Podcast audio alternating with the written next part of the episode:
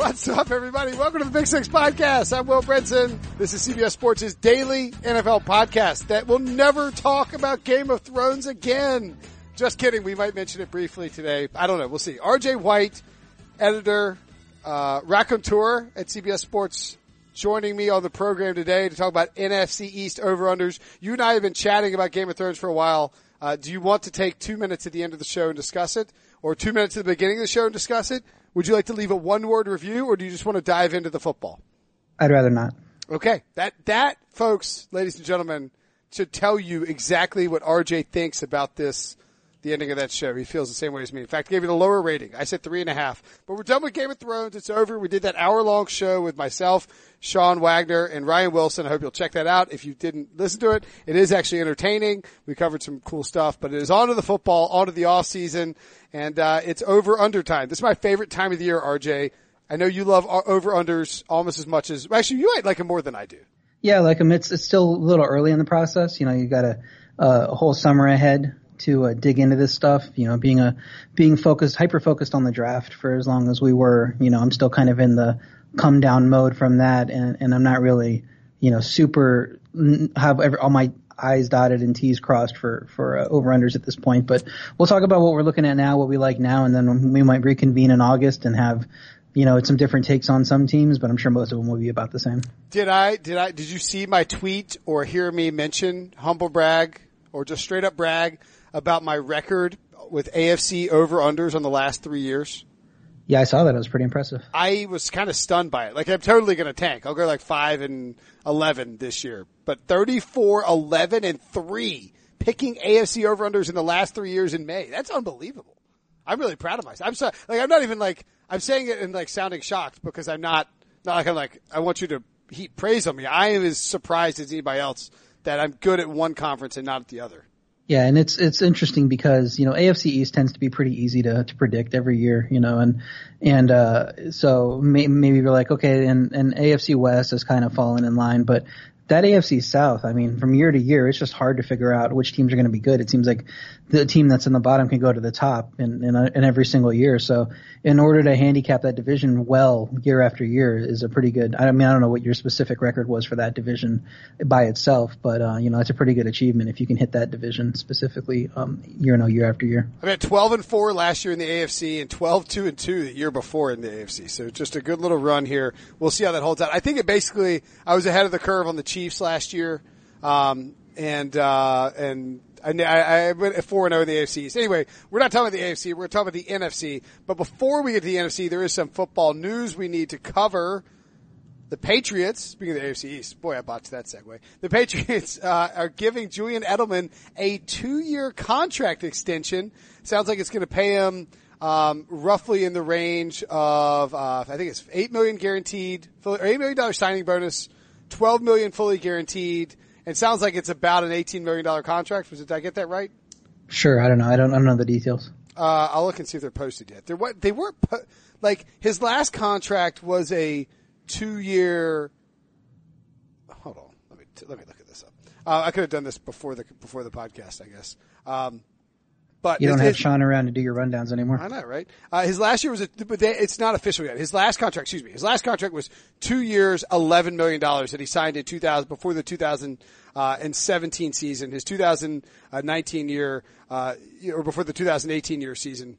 So he wasn't making a lot of money. Now it's two years, $18 million. It's still dirt cheap for his production. And the thing that's kind of interesting is now his timeline for ending up with the Patriots, he'll be 35 when this contract runs up. It's entirely feasible that he'll play the next three years with the Patriots and he and Tom Brady will retire at the same time. You buy or sell in that idea.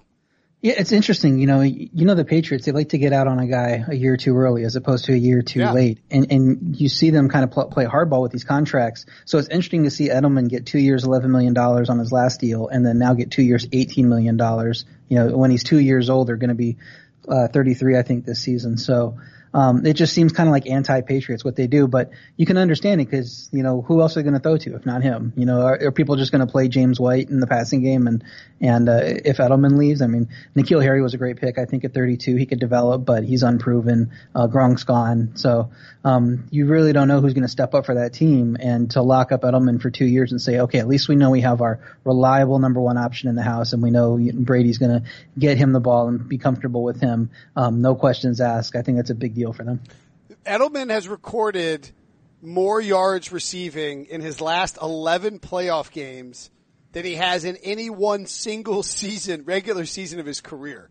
So I, I tend to think that what Edelman serves for them right now is not just a, like, I think he fits perfectly what they want to be over the next two or three years, which is a run heavy team that leans on Tom Brady to move the chains and then occasionally step up and win games with big stats. Uh, but then to be clutch in the playoffs. And that's what Edelman is best at. I mean, like they, he elevates his game. Brady elevates his game. I really do think they're going to try and play possum this year a little bit like they did last season. Not, they're not going to take anything out of the garage and try and pile up points and run up the score. They're going to try and shorten games, play pretty good defense, run the ball effectively, get to the postseason, and then just try and have home field advantage and win three games. Does that make sense? Yeah, would you know they have. I'm they haven't done this yet, but it would be interesting to see. You saw those in the NBA, especially like the Spurs from from Popovich would rest players, and it'd be yeah. interesting to see if the Patriots just go, you know what, we win this division every year. Let's just give Edelman a two two week break, and even Brady maybe sit down a week or two, just kind of up our odds for for being healthy for the playoffs.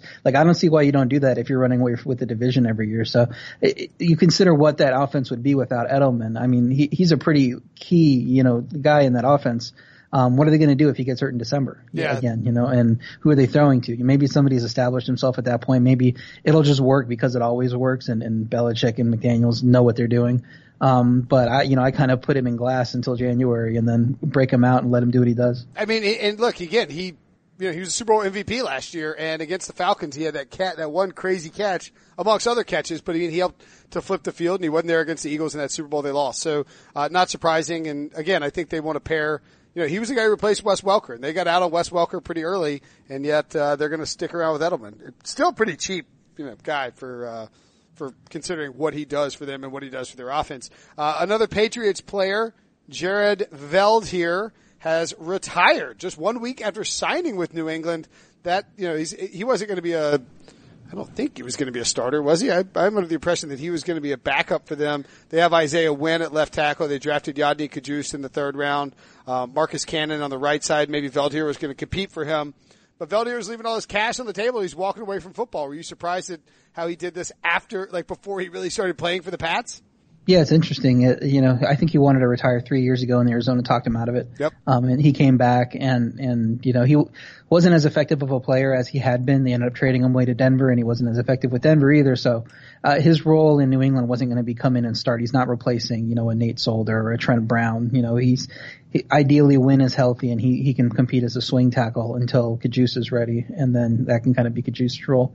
Um, so yeah, it, the the timing of it is surprising because why sign the contract if if you're going to retire a week later? You know, it's like he got into that first practice and he's like, you know what, why am I why am I here? Yeah. You know, and it seems like that's something you'd come to grips with before you you even start taking offers and you retire back in March or February. Like, why are we going to go through this again? So the only thing that's surprising about it is really the timing. I don't think it's a huge loss for New England. Obviously, he's only been with the team a week. It's not like they've got to integrate him into his plan into their plans for this year. So they'll just go out. They'll find a scrap heap guy. They'll trade a conditional seventh round pick, and, and that guy will end up being their starting left tackle for 12 games and, and lead them to the Super Bowl. And then sign a multi-million dollar contract with the Raiders this off next offseason. Um, so I mean, sort of reminiscent. I guess Torry Holt and, and Reggie Wayne went through. Did they go through training camp with the Patriots, or you know, it's like it's like the old veteran who thought you know maybe on the last legs, like Belichick wants to get him in and see if maybe they got something left. They'll be inspired by playing in New England, and maybe he got there and realized, eh, not for me. Don't feel like and may, yeah, and maybe it's like you know it's a whole ball, different ball game in New England as far as the coaching staff does. So maybe he's just used to playing Arizona, Denver, and then he sees what you have to, what it takes to play in New England, and he took one day of that, and he's like, "No, nah, I'm good. I'll, do something else with my life." Dante Scarnecchia is hitting it with a cane or something like that. He's like, "No, no, thanks. I'm out of here." Uh, elsewhere in NFL news, by the way, you can follow RJ on Twitter at rjwhite1. You will want to be doing that as he will be releasing Sportsline picks fairly soon because you're not doing anything. You'll be you'll drop over unders what? Yeah, I, I uh, did a I did a Super Bowl odds post for them um, coming out of the draft. Um, you know, so it's probably been up for two weeks or so. You know, I gave my best value pick as far as I see the board right now. Why don't Um, you I, tell us what your best value pick is? Uh, I'd have to look up the article, and you know. But and, and then I gave two other, you know, deep long shots I like. Um, you know, hundred one was hundred to one, one was eighty to one. I can tell you one of those was the Jets. I remember that. And then um, Still two, feel, do you still feel that way? yeah, I, I you know I that's this is before the gay stuff, so who knows? You know, it's not not like the player personnel thing is going to come into that great of an effect because they've already built the team by this point. So it's you know lo- losing your player personnel guy matters for your next draft and next offseason more than it does how the team's going to respond this year. So. So we'll see. I think the talent's there for them to, to compete for a playoff spot, and if you're getting them 80 to one, 100 to one, whatever it is, then then who who doesn't like them at that those odds? If you think they're going to make the playoffs, and I'm not saying they are going to make the playoffs for sure, but I think they'll be right there competing for a wild card. No, I'm I'm with you there. I don't uh I don't I don't hate the idea of going with the Jets. I'm trying to uh ooh, top analyst reveals selections. Let's see what RJ best long shots. Tennessee Titans 80 to 1. Uh, excuse me, T- New York Jets 80 to 1. I, people can go check this out on sportsline.com and they can subscribe. Use promo code white for what your month first month for $1. A lot of horse racing stuff on there, a lot of golf models if you're betting on that. Um and uh ooh, I uh I actually agree with this. Your best value was the uh Philadelphia Eagles at 14 to 1. Maybe Yeah, I think they're probably down at this point. Um, I would think you so. Yeah, Carson Wentz down, but we can get into that more in the in the NFC section. Um, In the NFC South, the Buccaneers dumped Gerald McCoy. I don't even know if we talked about that on the Game of Thrones podcast. Did a bad job of that, but they uh, they dumped Gerald McCoy, released him, set him into the wild. There's buzz that he could end up with the Browns, maybe the Colts. Uh, he was the number three overall pick in the 2010 NFL draft, and the Buccaneers already replaced him with the number two overall pick in the 2010 NFL draft, Ndamukong Suh. Do you think this is an upgrade, downgrade, side grade, push grade? Uh, what do you think for the for the Bucks here? I think is an upgrade. I don't I don't know if Suh is a better player than McCoy just in a vacuum, but they're switching to a three four. They're switching to Todd Bowles scheme, Yeah. and I don't think that McCoy was a great fit in that scheme anyway. You know, uh, it's not surprising they were trying to trade him. I thought they would do it for the draft and just take anything, and they obviously, if anybody gave him an offer at that contract, they didn't like it. But I, at thirteen million dollar cap hit, I don't know who's giving them you know an, an offer on when they know they could just sign him for for lower once they finally end up releasing him. So I do like Suh's fit. You know, we might not know how well he would fit in the three four until he went to the Rams this year, and then he fit in very well. You know, and obviously he's surrounded by a lot more talent than he's going to be at Tampa Bay, but we know that he can play in a scheme, and if they consider him a good fit for Bowles, which I don't see why he wouldn't be if he's already played in a three four. Then I like the fit there. So I do think, I, while I, I could debate who's better, you know, in a vacuum, who's better just in, in every overall scheme, I think Suh's definitely a better fit for that team right now than McCoy. That's it. That's it. That's a great point because Suh had to learn the three four. He'd been playing in four threes basically his entire career uh, with Jim Schwartz in, in Detroit, uh, then in Miami, and then um, and then of course uh, out in uh, you know when he when he jumped to uh, the Rams, he he switched to a to a three four with Wade Phillips, and so he's had, he's got that experience in that. Um, I do wonder, man. I mean, Jason Pierre-Paul is going to miss a ton of time. I know that that's you know just an unfortunate accident.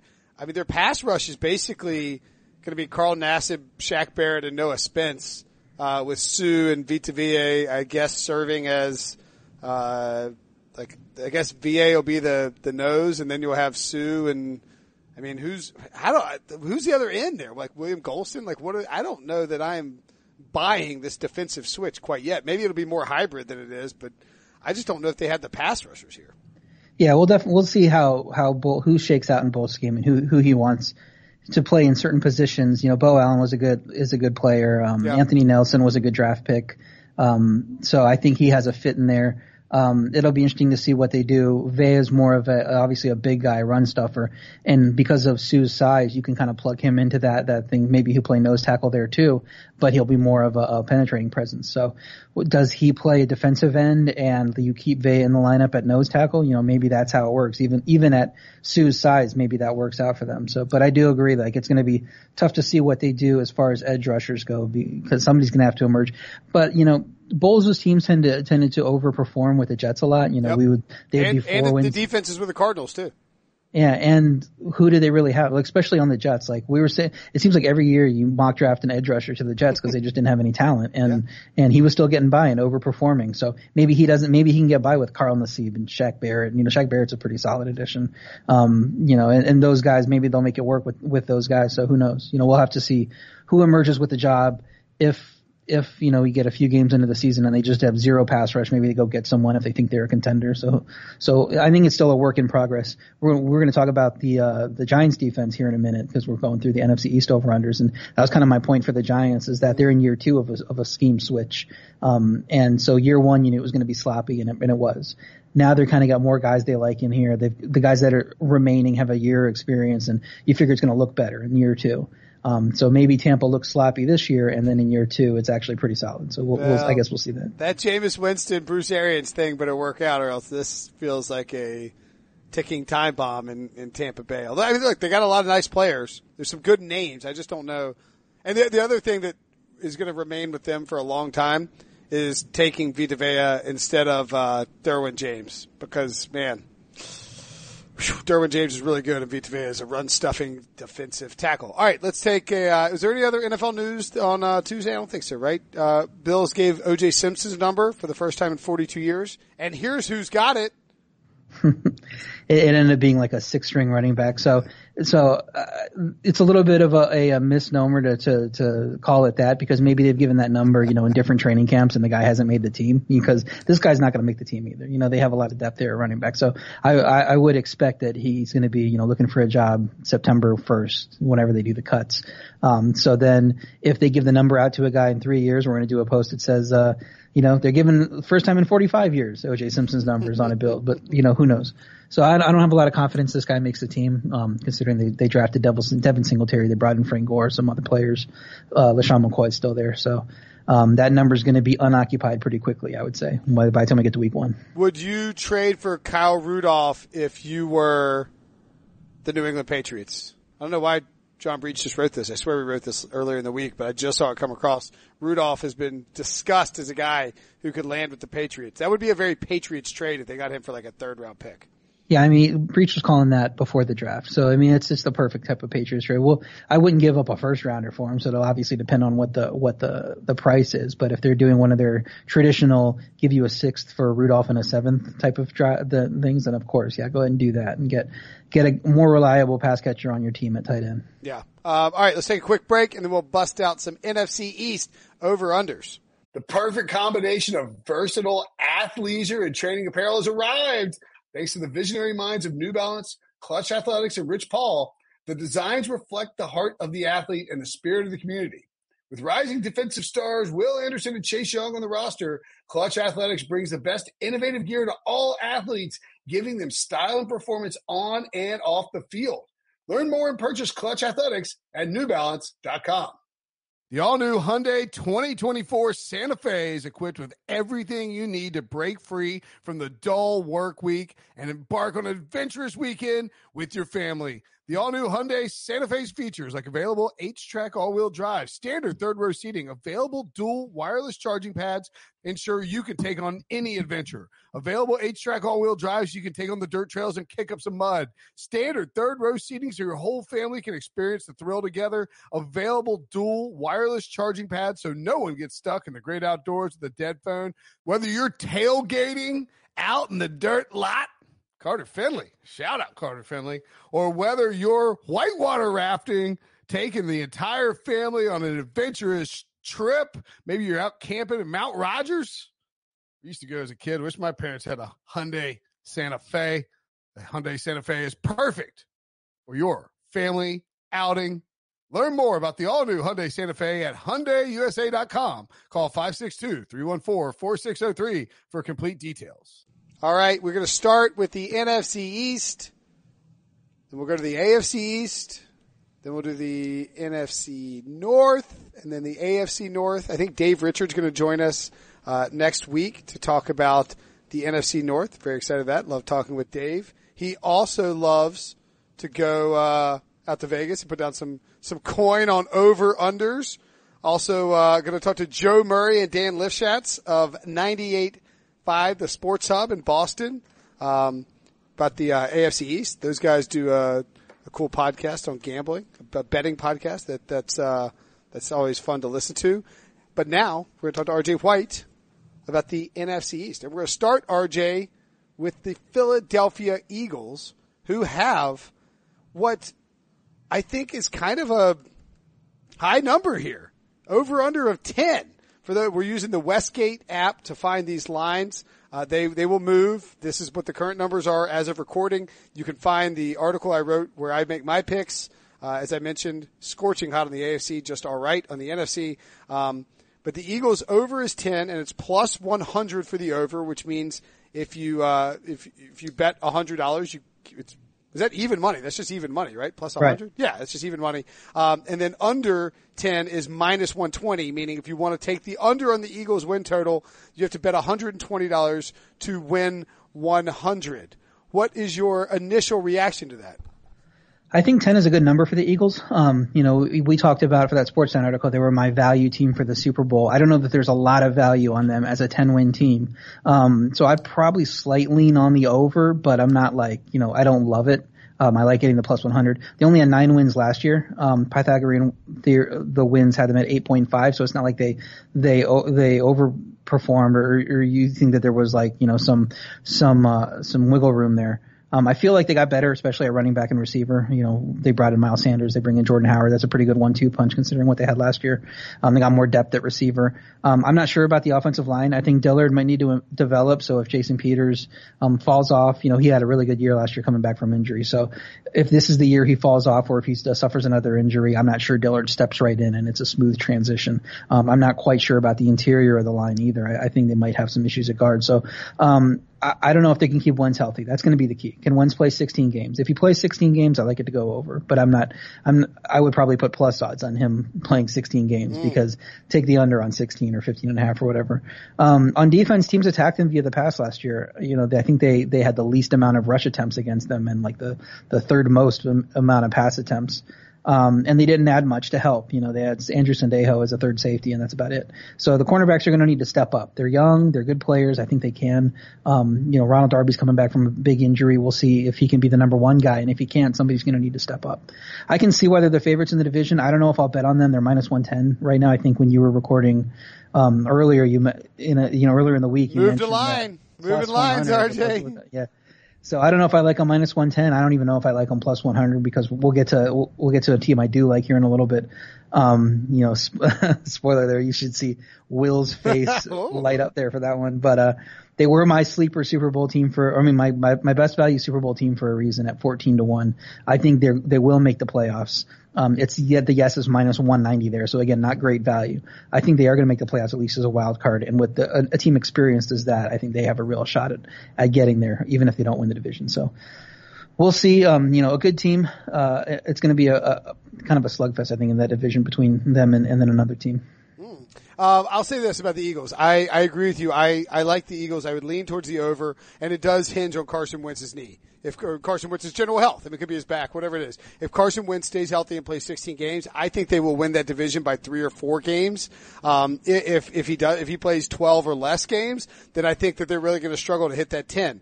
Uh, looking at the early schedule, and I know it's May, we're projecting out a schedule, so that's tough to do. But they get the Redskins at home to start, at the Falcons, Lions at home, at the Packers, and then Jets at home. I don't think it would be a stretch to say that they could start that that they could start out four and one with a healthy Carson Wentz. Uh, then they have three straight road games uh, at Vikings, at Cowboys, at Bills before the playing the Bears at home, um, and then going into their break one other thing about the Eagles that I really like when projecting this over, and I, I did pick the over. I didn't love it. I liked the over. I didn't love it. Um, they close out at Dolphins, Giants, at Redskins, Cowboys, at Giants. And so even if you I mean, getting the Giants twice and the Redskins once and the Dolphins once in the final five games is a big plus for the Philadelphia Eagles. If you were trying to get over that 10 wins, we're trying to push it 10. I won't personally, I don't personally like to bet, um, 10 win, 10 win plus uh, totals if I can. I, I, think you're probably the same way, just because so many variables can go into it, and you can have a team that goes ten and six and wins the division, and you push, and and you know there could have been better value out there. Um, I, I actually I see them on my side at sixteen to one to win the Super Bowl. I might like that a little bit better. Um, I, I, think when you look at their division odds, uh, you, you know, you could take them right now at plus 110. I'd almost rather do that because they could sneak in and win the division at 9 and 7 or 10 and 6 and you would get the money for the division win without, you know, pushing on, on the win total. So, um, I, think the cornerbacks will step up. I think Ronald Darby could be in for a sneaky big year. People sleep on him a little bit. Uh, two years removed, excuse me, not Ronald Darby, uh, Sidney Jones, two years removed from the injury. Darby, uh, is played maybe gets a little bit roasted in Philly for no real reason. Um, they have enough talent at linebacker, added Zach Brown, and that front four, if it stays healthy, man, it's, I mean, it's loaded. And you, you're talking about Derek Barnett, Malik Jackson, Fletcher Cox, and Brandon Graham, and then you've got Vinny Curry and Tim Jernigan behind him. I, I, I think this is a Super Bowl contending team, and I like the over. I wish it were nine or nine and a half, and I would really like it. Um, but I certainly would take the over here if, if I was picking something for the Eagles. Uh, next up, unless you want to add anything on Philadelphia. No, I think that's a pretty good take. Yeah, 10, 10 is a tough number because especially if it's you're not in a division like the Patriots run away with the AFC East every year. You know, you can you can bet over if the they ever made the Patriots over ten, you would take it in a heartbeat yeah. because the Patriots and and they win 12 games every year. And but there's a reason that the over under is 11 and a half or 12 every year. Yeah. Um, so it's it's just hard to take it with any other team because you just don't know who's going to step up and be good in the division besides that team. And if they're not a dynasty like the Patriots are, then they, they could easily have a good year and then catch one or two bad breaks and be nine and seven and you lost. So. All right. Yeah. No, I'm, I'm with you. I mean, like 10 is a lot. I also think that nine is a lot when you're talking about the Dallas Cowboys. I, uh, I was, I wouldn't accuse somebody in my mentions, uh, sent me, or somebody sent me a DM. It was like, Hey, this is actually funny. They're like, Hey, I wanted to hate you but I don't. I kind of like you. I am curious. I, I haven't responded to this guy. I'm going to after we get done with the podcast. But he's like, do you have beef with the Cowboys and do you have like a grudge against the Cowboys? And I would say no that I don't. But one of the things that I look at and I, when I'm thinking about an over under here, you, look at the schedule, you look at the depth at certain positions and coaching matters. And I just, I don't like to reward RJ, uh, Jason Garrett with claiming he's going to go over nine wins when I look at the way that he coaches and they've got um, Kellen Moore coming in there as a, as a new offensive coordinator. So uh, I in my article I went under nine wins on the Cowboys. Their total is over nine is even money, under nine minus one twenty. What are your thoughts on Dallas? I might love the Cowboys over. Oh nine. no! Like okay, so I had their under last year. The Cooper trade killed me. Yeah. You know, they won 10 games in the division, finished on a 7 and 1 run in that run, they beat Philly twice. They beat New Orleans. They went at Atlanta and won. I mean, those are good wins yep. for for any team. So yeah, I'm on your side about about the coaching, and I think the coaching has been bad at times. But once Cooper got in there and they changed that offense on the fly, they became more dynamic and, and less predictable. Then all of a sudden, you know, it was working. They have a young defense, um, good depth at edge rusher. I think that the young by, defense by the, is going to. By the way, can I just say that when I've made these picks, there was it was I, it was a Spidey sense pick. I was like, because you can't go over you got you got you have to you know you can't go over for every team in every division, right? And yet I was I was like I'm going to go under the Cowboys, but I don't I don't feel great about it, and, and it's because of that defense and how good it was last year, and how they're basically returning the same people. And they they were very young last year. You yeah. know, it's it's not it's not like a lot of Earl Thomases and Patrick Petersons, and these are young guys, and they're getting better. You know, you're you know, who's the old guard there, Marcus Lawrence or By- or Byron Jones? You know, I mean, at linebacker you got two young guys in Smith and Vander Esch. You got young guys all over the secondary um, you, are going to need more players on the defensive line because everybody seems to get suspended or cut or, uh, but they locked up Lawrence and that's a huge thing. They've added, they added Robert Quinn, you know, that's like their big veteran addition. Um, between him and Charlton, that should be good depth next to Lawrence. I mean, I like that depth at edge rusher. I think the young defense is going to get better in the back. Um, I would have liked to see them address the uh, safety position a little more. Um, but you know, you you can only do so much when you have a your first pick is what what was it like 51 or yeah. 54 or whatever it was.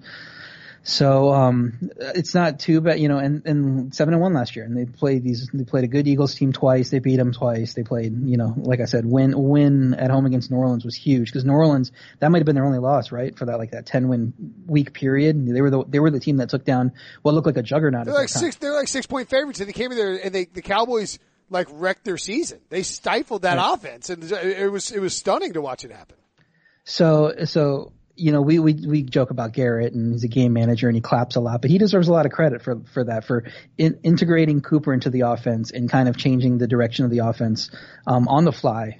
Um, and then, uh, and and the defense playing better. You know, that doesn't just happen on its own. So I do like them a little more than I did going into last year. You know, I, I took the under last year. That Cooper trade really, really had them take off. Now the one thing that becomes an issue is who gets paid and who doesn't. Do we do we have like contract situations floating over people's heads, and does that become a distraction? If they can get the money taken care of by you know week one or you know by by August whatever, and everybody's kind of happy with where they are and they're ready to go out and and come together and win a Super Bowl and not not think about where they might be playing next year, then I think this is a really good team. And I think that at plus 150, I might take them to win the division there. Even though I like the, the Eagles at 14 to 1 to win the Super Bowl, plus 150 is pretty good odds to win the division for the Cowboys. You don't see a lot of teams in the NFC win the division two years in a row. And I'm not saying that that's a reason not to take the Cowboys. It's just, it is something that happens in the NFC East. There's a lot of turnover there. I don't even know that the contract thing worries me that much. I wouldn't mind Dak Prescott and Zeke Elliott being in contract years. I mean, you know, not technically Zeke would have his uh, fifth year option next year, right? And then right. Dak would Dak would Dak could be franchise tagged. But the idea that they would be playing knowing next season Jerry Jones and, and Stephen Jones are at a at a crossroads when it comes to actually being able to to have to pay them, I think they would be motivated and might go out there and, and, and play really well. Um, one of the things that worries me a little bit about uh, Dallas is that offensive line. It's very good but they've been banged up a lot over the last few years. I mean, Tyron Smith is, is, you know, 2011 draft pick. Travis Frederick, 2013. Zack Martin, 2014. They're not old or anything. They're not Jason Witten. Uh, but, but they are, you know, they are a little longer in the tooth and they have dealt with injuries. Kellen Moore, how do we think he's going to do? Do we buy into the idea that he will be good as a first year play caller? Because if they struggle, I could see, uh, hey, you know, Jason, Jason, you're calling plays again, man. Yeah, I don't know. The, the, uh, it, it's hard to say first year play caller how he's going to do right out the gate, but he has a lot to work with, and, and yeah. they were very effective when Cooper was in that offense. So as long as they don't become predictable, then then that's really all you can ask for, and and then you just let the talent take over. Speaking of the offensive line, you know they've been dealing with with issues. It looks like Travis Frederick's going to be back, and that's huge because they were relying on playing a rookie at left guard, second round rookie at left guard, um, in, which isn't his natural position, I don't think, um, uh, going into the season. Then they lose Frederick. So when you have two losses, two players next to each other on the offensive line, it kind of exponentially hurt, hurts your offense. Um, if you get Frederick back, then you get um, Connor Williams getting a second year in there. Um, when you, even if Connor Williams doesn't take a huge step forward, just having Frederick back to solidify the line at center is going to be a huge step forward because then you only really have one semi weak spot on the line and you can cover that up a little bit with Ter- Tyron Smith and uh, and Frederick, you know, uh, sandwiching those guys. So it's easy to see this offensive line suddenly gets it going and it becomes one of the top three or five in the league where they were before injuries kind of made them fall apart a little bit and they got it exposed on the interior. Um, so it's not going to be that too, it's hard of a stretch for me to say, okay, this offense is now running the ball effectively because the offensive line's playing well and Cooper is just destroying people on the outside of this offense and that then, and Dallas overall is a top 10 offense. You know, I, I wouldn't be surprised by that at all. Uh, one of the things to watch with the, with the Cowboys pretty friendly schedule coming out of the gates. Giants at home, at the Redskins, Dolphins at home to start. That I mean, you would like to see three and zero oh if you're Jerry Jones. You'd be very disappointed if not. At the Saints and then the uh, the Packers in the next two games. At the Jets and Eagles before their bye. Coming down the stretch, they do have a four game trip where they're at the Patriots, then home against the Bills four days later on Thanksgiving, then at the Bears a week later on a Thursday, and uh, and then ten days later they host the Rams, and then then they're at the Eagles um, before closing out with the Redskins. And so, I, again, that is a long way away but that looks like a tough stretch on the second half. I don't know that they would be able to feast the way that they did last year adding Amari Cooper. But hey, I mean, like you said, they beat at the Saints, they beat the Falcons, took care of business twice against the Eagles. So, so anything is possible. Um, and spe- speaking of that our opening stretch, we just did a mock draft today for fantasy. Yeah, we and, did. Um, and I was at the end of the, the round and I took my kicker coming back the round before the last because I figured at the end I could get the Cowboys defense at the end because you talk about those first three teams they play. I mean, there's two home games. All three are, are pretty easy matchups you got to figure that they're going to have a good start. And I'm the kind of guy who plays, you know, rotates his defenses week in, week out, sees, sees the matchups on the wire. Um, that's a pretty good three week stretch from your defense that you're going to take with the last pick of the draft. So, um, Cowboys, I think are going to be my target as far as what defense I'm looking at. Um, there is one team, I can't remember which team it is, but they open with like the, the Cowboys and, um, not the Cowboys, the uh, Dolphins and Cardinals, I think in the first two, two weeks. and that, that might be your only other one. That is, um, that's pretty juicy. Um, do you think Amari Cooper is Amari Cooper? By the way, is not even 25 yet. He's still really young. Yeah, Um, He's gonna get. He, he's gonna. But you mentioned Zeke and Dak. I mean, Cooper's the thing. Like if if they give Dak money and they don't give Cooper, and it doesn't look like they're gonna be able to pay him, like what, how does he feel it?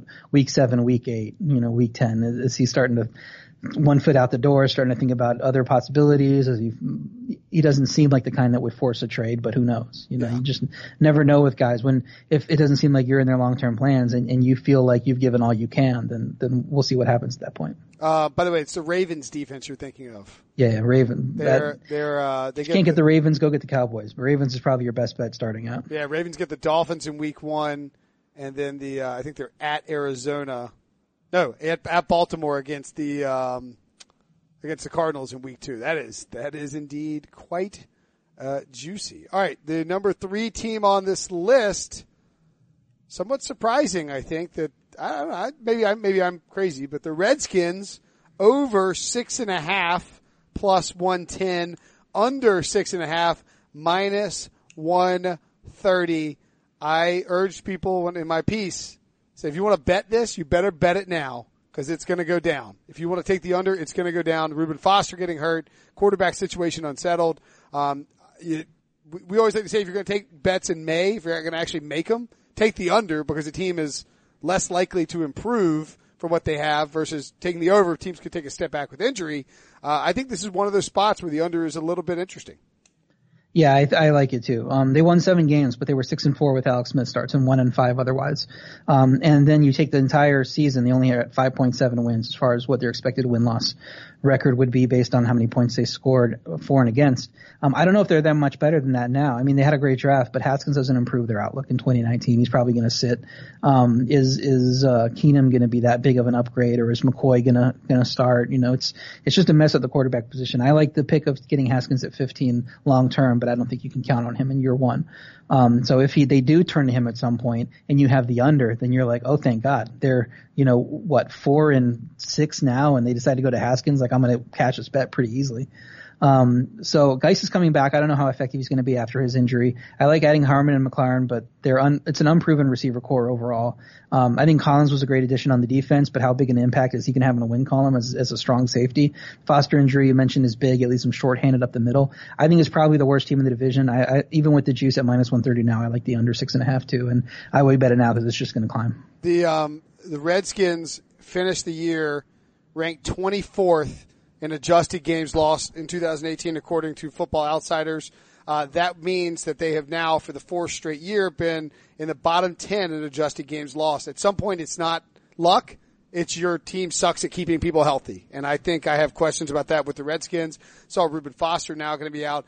I, look, they got, a, they got bite on this defense. I mean, Jonathan Allen, Daron Payne, Matt, Matt Ioannidis, um, you know, Ryan Kerrigan, Mason Foster. I mean, it's interesting. Landon Collins they added on the back end. Josh Norman is still there. He he slipped a lot last year. I thought they added Dominique Rodgers Cromartie.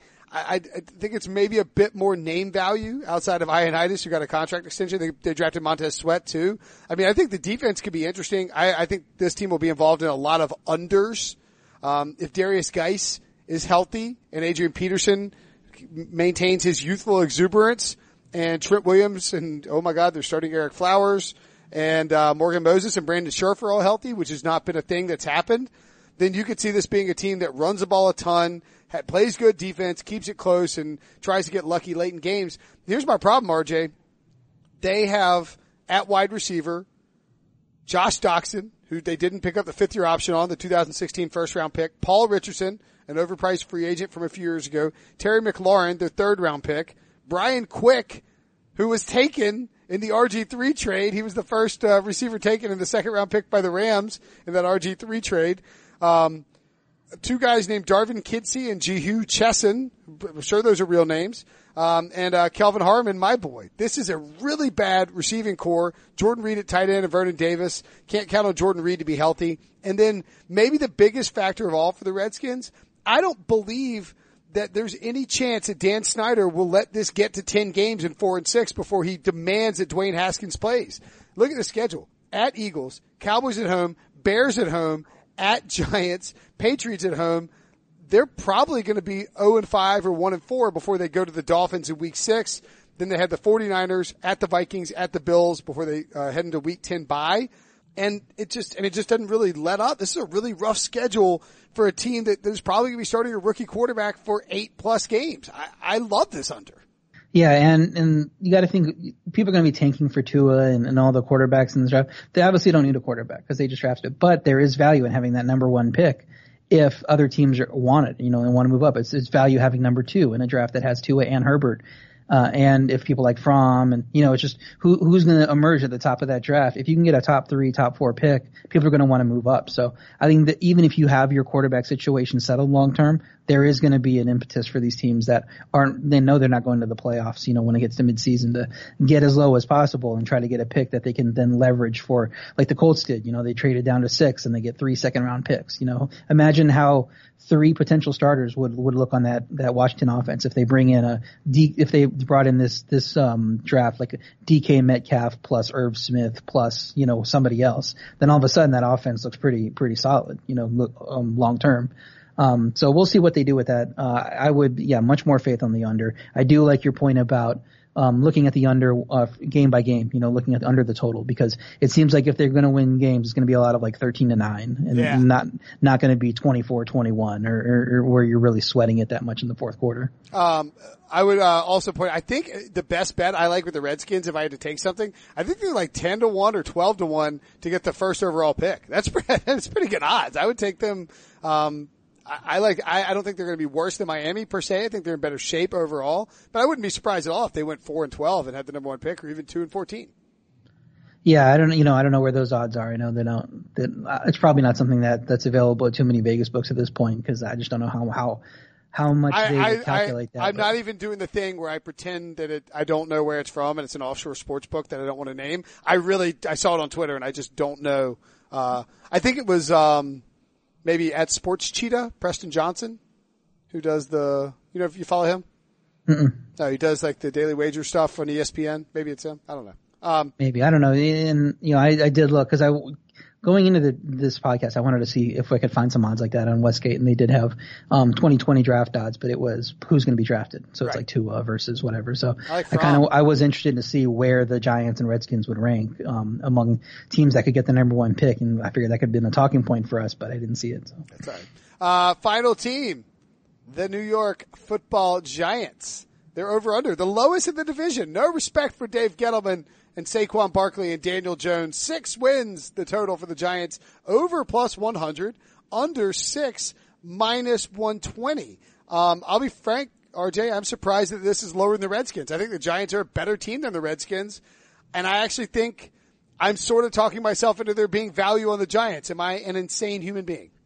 I would also lean to the over. I'm probably not as strong on it as you are, but they were a five win team last year that had a 6.9 Pythagorean record, Pythagorean wins. Um, they had a lot of close losses early in the season.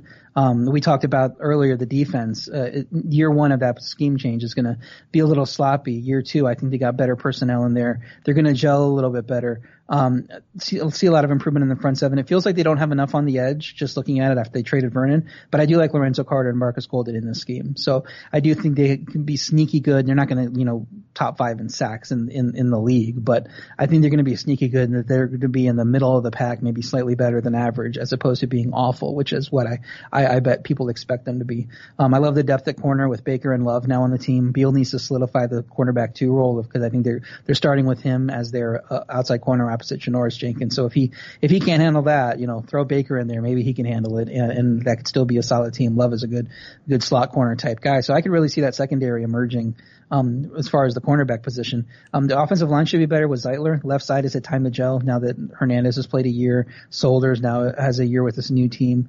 Um, so I think they're going to be better. Odell's obviously a big loss. You know, I'm not going to talk my way out of, out of how they're going to replace him, but, but if he didn't, if they're just going to do a short passing game and lean on, uh, Saquon, then Golden Tate is fine. You know, it's not, he's not going to lead the league in receptions or anything or, or touchdowns or whatever. He doesn't give you the upside of Odell, but, you know, there's, we just talked about Washington. There's teams with worse receiving cores than Golden, Golden Tate and Sterling Oh, yeah, Shepard at the way top wor- of it. and, and Evan Engram, way worse. Teams with Yeah. way worse. Yeah. So it's not it's not awful as far as a passing game goes. You know, you would like to see him get a legit number one and, you know, they just traded the guy that was that. Um, but there are things here to like and considering there's zero expectations, um, and they're coming off a draft where they took three guys in the first round, two of whom who should play, you know, a lot immediately. Uh, and then, you know, Daniel Jones gets time to, to work and, and look at 2020. You know, maybe this team does surprise people as long as Eli doesn't have to do too much. I, I, I what are the odds that this team? Do you like that? St- I was like stuttering as I try to explain my thought process here. What are the odds that this team is a homeless man's version or a poor man's version of the 2016 Dallas Cowboys, who sort of came out of nowhere with a okay defense, but a running game that kept their defense fresh and kept them off the field. I don't think like Nate Solder is going to turn into, you know, Walter Jones in his prime or anything. I think he's still probably an average to above, average tackle. Hernandez could could really develop. Zeitler's a really nice piece in the middle there. Mike Remmers was on a Super Bowl team that Dave Gettleman once was the GM for, so that's a fact that you cannot deny. Um, and John Jalapio, Jalapio, Jalapeno, Jalapeno. Uh, I know. I just uh, he, he, he tastes good with a chips. chips is he a, is he a fish or is he uh, he's like jalapeno? Um, I I don't know. I, I I'm kind of talking myself into this Giants team being an eight eight or nine win team. Is that insane? I don't think it's insane. I think they'll get wins against the Redskins. We, I think a push is the worst case at six. They get Buffalo, Washington, Arizona, and Miami at home. I mean, that's that could be four wins right there. I love the Bills, you know, and I think that they're they're an overachieving team. But you get them at home and they have to travel. It's not not a huge road trip, but it's still a road environment for that team. I mean, if, if um, they if they steal one from the Cowboys in Week One, four and zero oh is not off the table to start. If right. they go four and zero, oh, you're getting a six.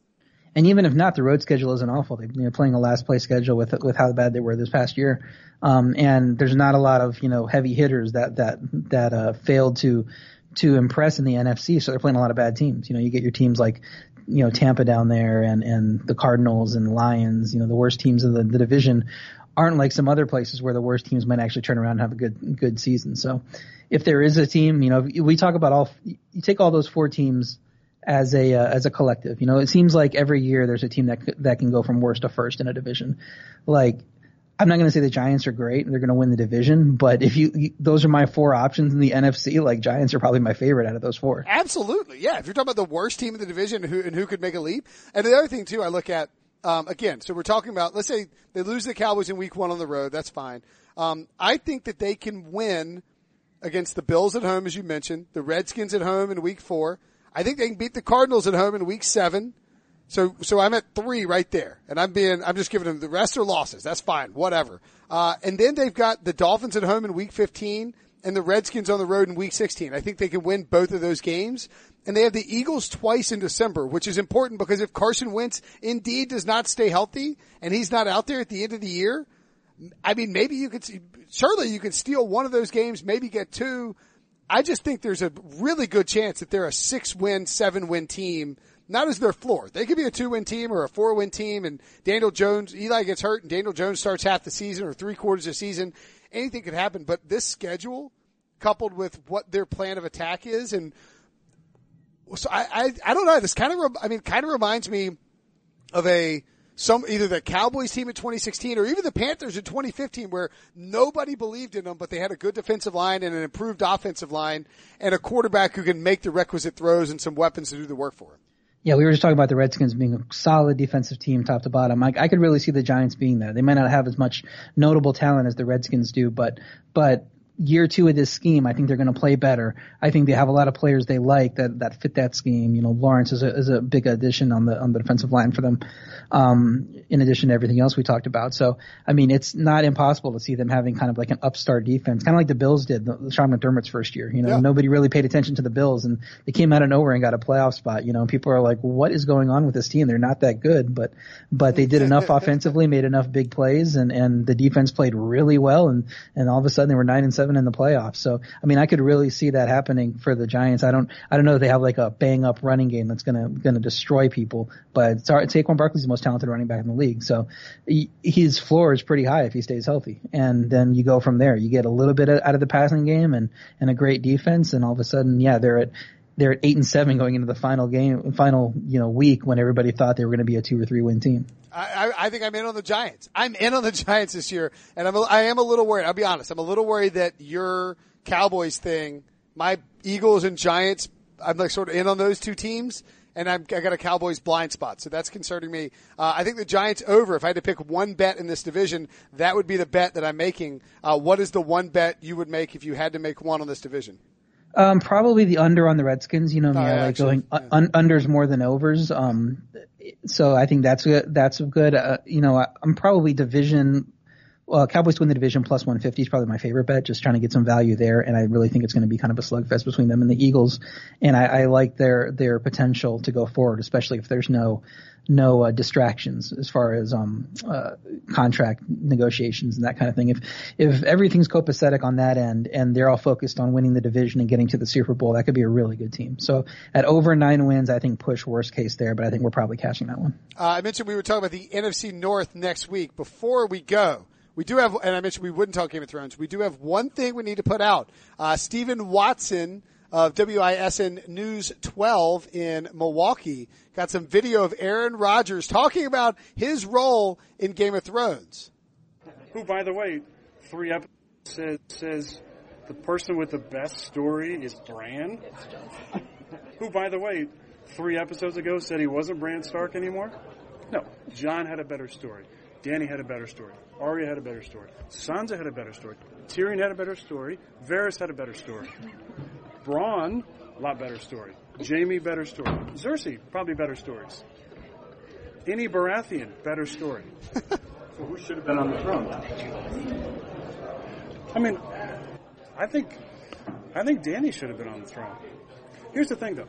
All right, that was Aaron Rodgers talking Game of Thrones. And did how high did he just vault in your MVP rankings? You're pointing out the ultimate fatal flaw in the Bay brothers' decision to put Brand on the on the throne via a best story decision. He might be number one for my MVP rankings now. I might take the Packers to win the Super Bowl. That's how strong I think that take was. Aaron Rodgers is at the top of his game right now. Aaron Rodgers is the best dragon that that's in the entertainment business in 2019. Spit that fire, go 16 and 0, and uh, Packers to win it all. All right, follow him on Twitter at RJ White One. Thanks as always, buddy. Thanks.